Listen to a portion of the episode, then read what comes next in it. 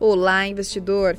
Muito bom dia, estamos aqui com mais um call matinal da Mirai Asset, seu resumo diário das principais notícias que podem afetar seus investimentos. Eu sou Fabrícia Lima e vamos aos destaques de hoje, 7 de junho de 2022, terça-feira. Uma terça-feira relativamente fraca de indicadores, embora na seara política o clima siga um pouco assodado.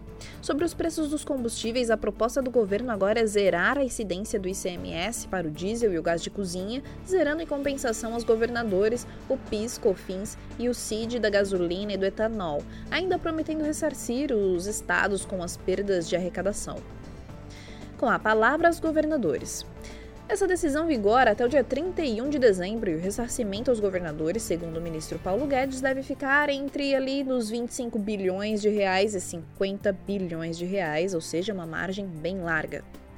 Os consultores especulam uma compensação em torno de 40 bilhões de reais. Esses recursos viriam das receitas extraordinárias ainda não lançadas no orçamento. Comenta-se até que podem ser usados recursos da outorga da Eletrobras. Enquanto isso, na PLP 18 do ICMS a 17%, seguem as discussões do Senado depois de passar pela Câmara.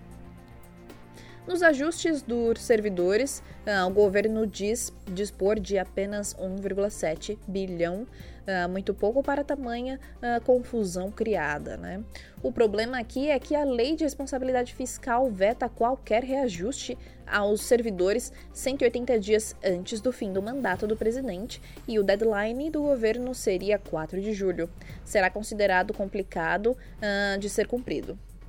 Na agenda da semana, no Brasil, o único destaque é a produção de veículos da Anfavea em maio. Nos Estados Unidos, Janet Yellen fala no Senado e sai em balança comercial de abril e o crédito ao consumidor. No mundo, os bancos centrais da Austrália e do Chile anunciam suas decisões de política monetária.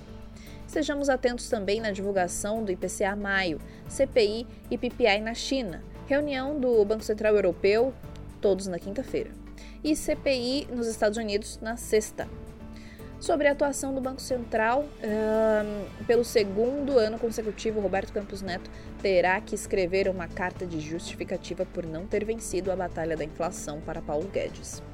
O pior será se o IPCA romper o teto de 4,75%, também em 2023, pela terceira vez seguida. Vamos agora à abertura das bolsas e commodities de hoje. Uh, o Ibovespa fechou ontem a 0,82 em queda, a 110.015 eh, pontos. O dólar com aumento de 0,38% a R$ 4,79. A Nasdaq com aumento de 0,40%. A Selic acumulada no ano está em 4,55%. Na Ásia, as bolsas de valores fecharam com sinais de fraqueza, com Nikkei em mais 0,10%, Xangai em mais 0,17%.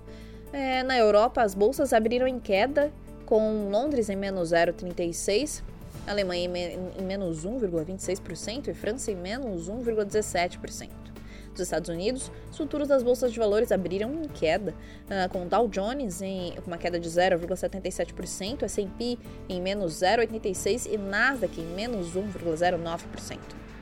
O Ibovespa Futuro abriu em menos 0,32% a 110.304 pontos. O dólar um, subiu, uh, abriu com uma, uma, uma elevação de 0,45% a R$ 4,81. Petróleo WTI em menos 0,33% a 118,12 dólares o barril. Petróleo Brent é, com uma queda de 0,42% a 119,03 dólares o barril. E o minério de ferro ao Porto de Qingdao, uh, com aumento de 1,21% a 146,30 dólares a tonelada. E esses foram os destaques de hoje. Espero que vocês tenham uma ótima semana, uh, ótimos negócios, ótimo dia. Até mais.